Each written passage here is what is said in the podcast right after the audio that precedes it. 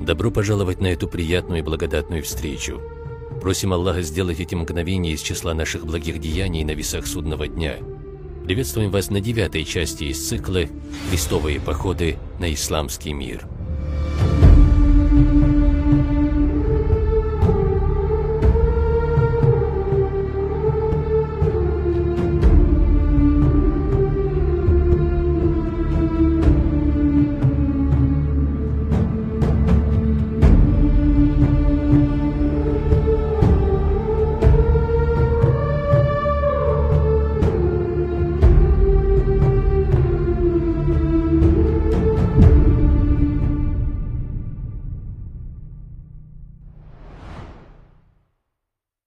Прошлой серии мы увидели начало осады крестоносцами города или Эмирата Антакия, расположенного на границе Малой Азии и Шама.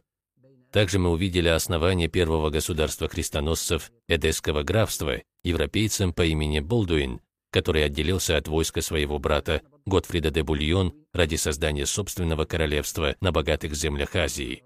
Присоединив города Самсат, Суручи, Береджик, он превратил его в сильное государство, которое охватило часть земель современной Турции, Сирии и Ирака. Вернемся к Антакии. Этот период, как и во время любой осады, был очень сложным для мусульман. Особенно усугубило положение морская блокада порта приплывшими кораблями крестоносцев. Этим враги отрезали последние пути доставки помощи мусульманам. Но было сложно не только им, но и крестоносцам. Благодаря подготовке правителя Антакии Яги Сияна, город был еще в силах держать осаду. Тот, узнав о приближении крестоносцев, успел запастись провизией и собрать войско. Сами крестоносцы, которые потеряли огромное количество воинов в предыдущих битвах и потеряли Болдуина со своим отрядом, умирали от голода и жажды. Попытки достать пропитание из окрестных сел не увенчались успехом, так как армия Антакии при малейшей возможности нападала на захватчиков. Все это очень сильно усложнило период осады для самих крестоносцев. За это время Яги Сиян отправил несколько писем с призывом о помощи в соседние города мусульман. Ридван, правитель Алеппо, с которым Яги Сиян находился в конфликте, разумеется, отказался помочь. Призыв дошел до правителя Дамаска Дукака, сына Тутуша, сына Аль-Парслана, и до араба, правителя Хомса по имени Хусейн ибн Муляиб. Эти два города находятся на расстоянии приблизительно 170-300 километров от Антакии. Также одно письмо дошло до Карбуга, правителя города Масул. Он был наместником Баркия Рука, султана Большого сельджукского государства, одного из пяти сельджукских султанатов, о которых мы рассказывали ранее. Но подготовка и выход войск шли очень медленно. Объединенное войско Дукака и Хусейна ибн Муляеба дошло до Антакии через два месяца, то есть целых два месяца Антакия находилась в осаде, не получая абсолютно никакой помощи. К городу за это время не приблизилось ни одно войско мусульман. Но даже это войско Дукака и Хусейна не смогло оказать никакой помощи. Боемунду, который их встретил, не составило никакого труда с ними разобраться. Битва была короткой. Мусульмане после недолгого сражения отступили, и каждый из правителей со своим войском убежал обратно в свой город, потому что их тревожили только свои владения. Их не тревожили мусульмане города Антакия, их не тревожил ислам, на который напали враги. Дукаку, убежавшему бросив Антакию, крестоносцы отправили письмо, которым уверяли того в том, что они пришли на эти земли лишь с целью вернуть Византийской империи некоторые города, которые ранее ей принадлежали – Никею, Антакию и другие. И что они не станут захватывать Дамаск, Алеппо и другие области Шама. Этим они вселили в его сердце настоящее спокойствие, которое означало, что он не встанет на их пути. Дукак был примером настоящего притеснителя и нечестивца, копией своего отца Тутуша, также страстно любящим власть, богатство, не переживающим о мусульманах. Так он, бросив город Антакия, закрылся в своих владениях. Хусейн ибн Муляйиб также закрылся в своем городе. Его силы были незначительны, так как город Хомс в тот период не отличался особой развитостью. Вернемся к положению крестоносцев. После начала осады, которое было в октябре, прошло несколько месяцев. Наступил декабрь, январь. Наступившая зима не несла крестоносцам ничего, кроме бед и большого голода. Крестоносцы в огромном количестве находятся в открытой местности, в холоде, а мусульмане хоть и в осаде в своих домах. Все эти трудности – голод, холод, смерть – вызвали волну недовольства и сомнений среди крестоносцев. Многие начали сомневаться в успехе этого похода и задумались о возвращении. Боемунд, предводитель сицилийских норманов, который присоединился к походу ради Антакии, разумеется, искал возможности присвоить город себе. Ему не был интересен ни Иерусалим, ни Одесса, ни Дамаск, только Антакия. И это положение крестоносцев играло ему на пользу. Но проблема была, во-первых, в том, что основным претендентом на город была Византия, которая, вероятно, желала вернуть этот город больше, чем другие города. Отряд византийцев, сопровождавший их для передачи ключей от города византийцам, возглавлял полководец по имени Татикий. Боемунд никак не мог быть довольным тем, что после всех этих жертв с его стороны и трудностей город перейдет к Византийской империи, даже если этим будут довольны остальные предводители крестоносцев. Те в основном стремились к землям Палестины, а Боемунд желал лишь Антакию. Также проблема была в следующих предводителях. Готфрид де Бульон, Раймонд IV, Роберт Нормандский. Каждый из них не мог не согласиться с тем, чтобы такое наследие перешло к Боемунду. Как же решает Боемунд воспользоваться этими обстоятельствами, в которых люди почти разубедились в успехе похода для того, чтобы заполучить Антакию? Он заявил всем, что он вместе со своей армией не может больше выносить этот голод и эти трудности и собирается обратно в Сицилию. Представьте состояние крестоносцев. Когда знакомились с Боемундом и его армией, мы упомянули, что эта армия была самой сильной и дисциплинированной. Отступление Боемунда означало неминуемое фиаско этого похода. Столько денег и времени было пожертвовано на этот поход, столько людей погибло. Люди построили свои мечты и бросили дома вместе с хозяйством. Безусловно, это был сильный удар для всех крестоносцев.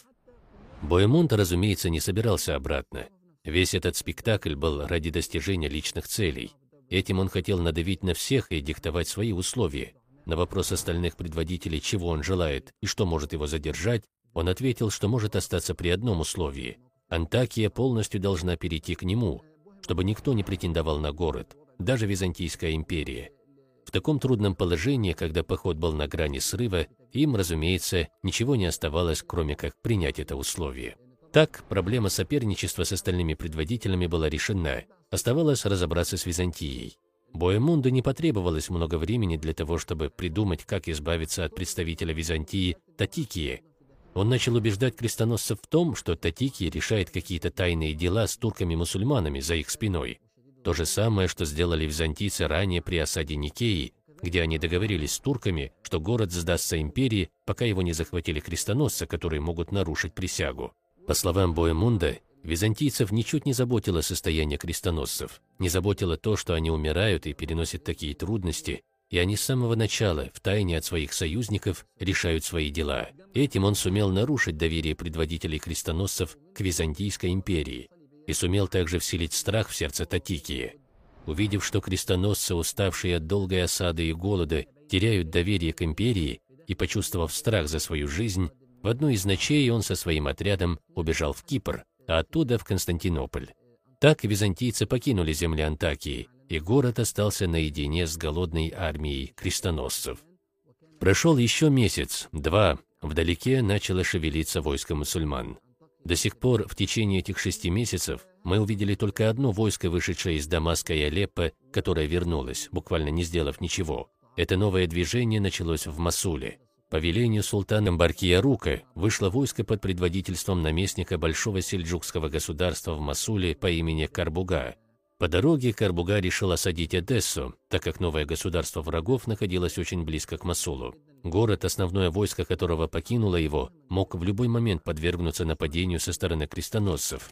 Королевство Эдесса оказалось не таким простым, как казалось. Осада длилась несколько недель, что было слишком длинным сроком для осажденных антакийцев.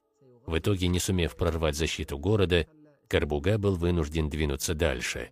В местности Манч-Дабик Карбуга призвал армии исламских государств к объединению в единую силу против европейских захватчиков. Из тех, кто ответил на призыв, был знакомый нам Дукак. Несмотря на суверенность, все эти сельджукские государства находились под влиянием основного большого султаната, поэтому на призыв главного сельджукского султана он не мог не ответить.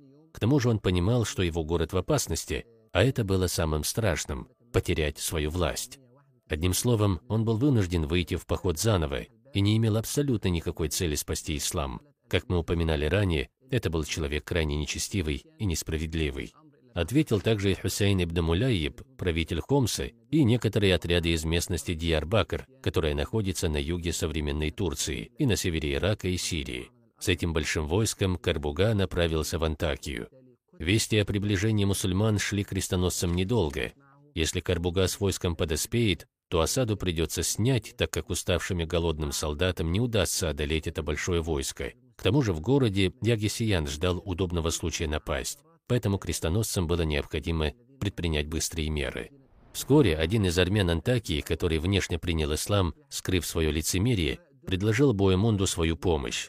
Это был не простой горожанин, а один из приближенных Ягисияны, которому тот так доверял, что поставил его следящим за некоторыми из крепостей города. Предпочитав власть Боемунда и пожелав богатства и большие земли, он решил написать тому письмо, в котором предлагал свою помощь. Боемунд, разумеется, согласился принять помощь и дал предателю свое слово, так как эта сделка была для него очень выгодной. Обо всех этих тайных переговорах остальные предводители крестоносцев не знали. За это время сложное положение вынудило Стефана де Блуа, полководца армии Роберта Нормандского, отделиться от крестоносцев. Это не особо печалило Боемунда, так как город его мечты был почти им взят. Перед тем, как войти в город, он еще раз собрал предводителей, чтобы напомнить им о данном ими обещании. Войско Карбуга так и не подоспело. 3 июня 1098 года, 491 по хиджре, ворота Антакии открылись, и крестоносцы вошли в город. Ягисия не узнал о предательстве, кроме как после того, как армия захватчиков начала чинить в городе разгром. Он попытался спастись со своим окружением, но был окружен группой армян и убит. Ягисиян погиб и оставил город врагам, чтобы те совершали в нем все, что захотят. В захваченном мусульман городе крестоносцы совершили все, что можно представить. Десятки тысяч мусульман было убито. Были разграблены дома, мечети, огромная часть города была разрушена. Православным и армянам крестоносцы не навредили, так как не было в тот момент выгоды в войне с императором Византии. Так крестоносцы одержали важную победу и образовали очередное государство на землях мусульман. Не успел Боемонт захватить город, как к нему пришло очень удивительное послание. Субханаллах. Это были послы из Египта. В первых сериях мы рассказывали, что Египет в этот период находился под властью обайдидов, которых люди называют фатимидами. Эти мерзкие шииты ложно относят себя к госпоже Фатиме, дочери пророка мир ему и благословения. На самом деле их основателем является иудей по имени Убайдулла ибн Маймун ибн Каддах. Эти шииты-исмаилиты отправили своих послов к Боемунду, предлагая этому злодею очень странную вещь – разделить Шам. Крестоносцы забирают север, Турцию, Сирию и Ливан, а убайдиты – земли от Палестины до Египта. Все это вместе с взаимной поддержкой в завоевании этих земель. Такое послание, конечно, очень обрадовало Боемунда. Он радушно принял послов, выразил им свое согласие на такой союз и проводил их обратно в путь, полностью удовлетворив государство убайдитов. Разумеется, это был очередной спектакль с целью успокоения шиитов, чтобы те не входили в конфликт. Этим союзом крестоносцы вытеснили их из этой хитрой игры, что было очень правильным шагом, так как убайдиты обладали огромной и опытной армией, способной создать проблемы даже для нескольких боемондов. Если обратиться к истории убайдитов, возможно, в последующих сериях мы расскажем некоторые из ее подробностей, то можно обнаружить, что с самого начала их возникновения в Марокко и по ходу их завоевания Севера Африки и Шама, их история – это война с мусульманами-суннитами, убийство ученых суннитов, уничтожение книг суннитов, часто пользуясь на этом пути помощью врагов мусульман, ранее в Андалусии, теперь в Шаме. Это то, что всегда было присуще шиитам-исмаилитам, которые являются самой мерзкой сектой шиитов. Это послание крестоносцам со стороны убайдитов оставило у самих христиан самое отвратительное впечатление о мусульманах. Это отсталая община, одна группа из которой сговариваются с врагом против другой. Для них не составляет никаких проблем продать крестоносцам такие огромные и богатые земли, как Сирия и Ливан, ради того, чтобы получить другие земли. Разве не складывается впечатление, что эта умма не имеет никакого развития и не имеет никакого веса? Это, безусловно, привело к росту боевого духа христиан и падению духа мусульман. Этот союз означал, что сунниты Шама попали между двумя врагами – крестоносцами на севере и убайдитами на юге. Против такой силы, разделенному Шаму, нечего было выставить. Иными словами, при таком раскладе падение Шама было неизбежно. Но Боямун дал пока лишь обещание, ему пока не было дела до этого союза. Он был занят освоением Антакии, как только крестоносцы освоились и дела в Антакии пришли в норму, к городу подошло войско мусульман. Карбуга во главе большой объединенной армии Масула, Дамаска, Хомса и некоторых других областей Шама осадил город, и все стало в точности наоборот, субханаллах. Теперь мусульмане снаружи осаждают город, а крестоносцы защищают стены от подоспевшего войска Карбуги. Крестоносцы после завоевания не нашли в городе покой. Город был полон трупами, десятки тысяч. Во избежание болезней из-за разлагаемых тел, крестоносцы были вынуждены заняться их захоронением, не различая между мусульманином и христианином. В складах, где хранится запас еды, их также ожидал сюрприз. В них после долгой осады не осталось ничего. Кстати, мои братья и сестры, осада Антакии длилась целых семь месяцев. Только через семь месяцев городу подоспела реальная помощь что говорит о колоссальной отсталости мусульман. Каждый заботится о себе и не переживает о том, что происходит с его братьями на других землях. Итак, положение крестоносцев ухудшилось. Не было никакой надежды, что осаду удастся сдержать. Боемонт отправил гонца к Арбуге с просьбой разрешить войску крестоносцев в безопасности вернуться в Италию и Францию. Войско, которое осаждало город семь месяцев, а теперь заперто в нем, не имея ни еды и питья, находилось в отчаянии. Карбуга отверг просьбу крестоносцев, так как понимал, что они после всего этого не вернутся на свои земли. Осада города мусульманами продолжалась. В армии крестоносцев началась настоящая паника. Напомним, что это было зимнее время, поэтому помимо голода их мучил холод. Воины, защищавшие передние ряды и стены, уже через 7-8 дней после осады начали из-за холода покидать свои посты и укрываться в домах. Боемонт, видевший панику своего войска, видевший, как рушится его мечта, дорогу, которой он строил долго, не имея никакой помощи, был вынужден отправить письмо с просьбой о помощи к императору Алексею Комнину. Прихода императора Алексия, разумеется, он не желал, так как знал, что тот заберет город себе, но у него не было другого выбора – либо попросить помощи у императора, либо встретить смерть.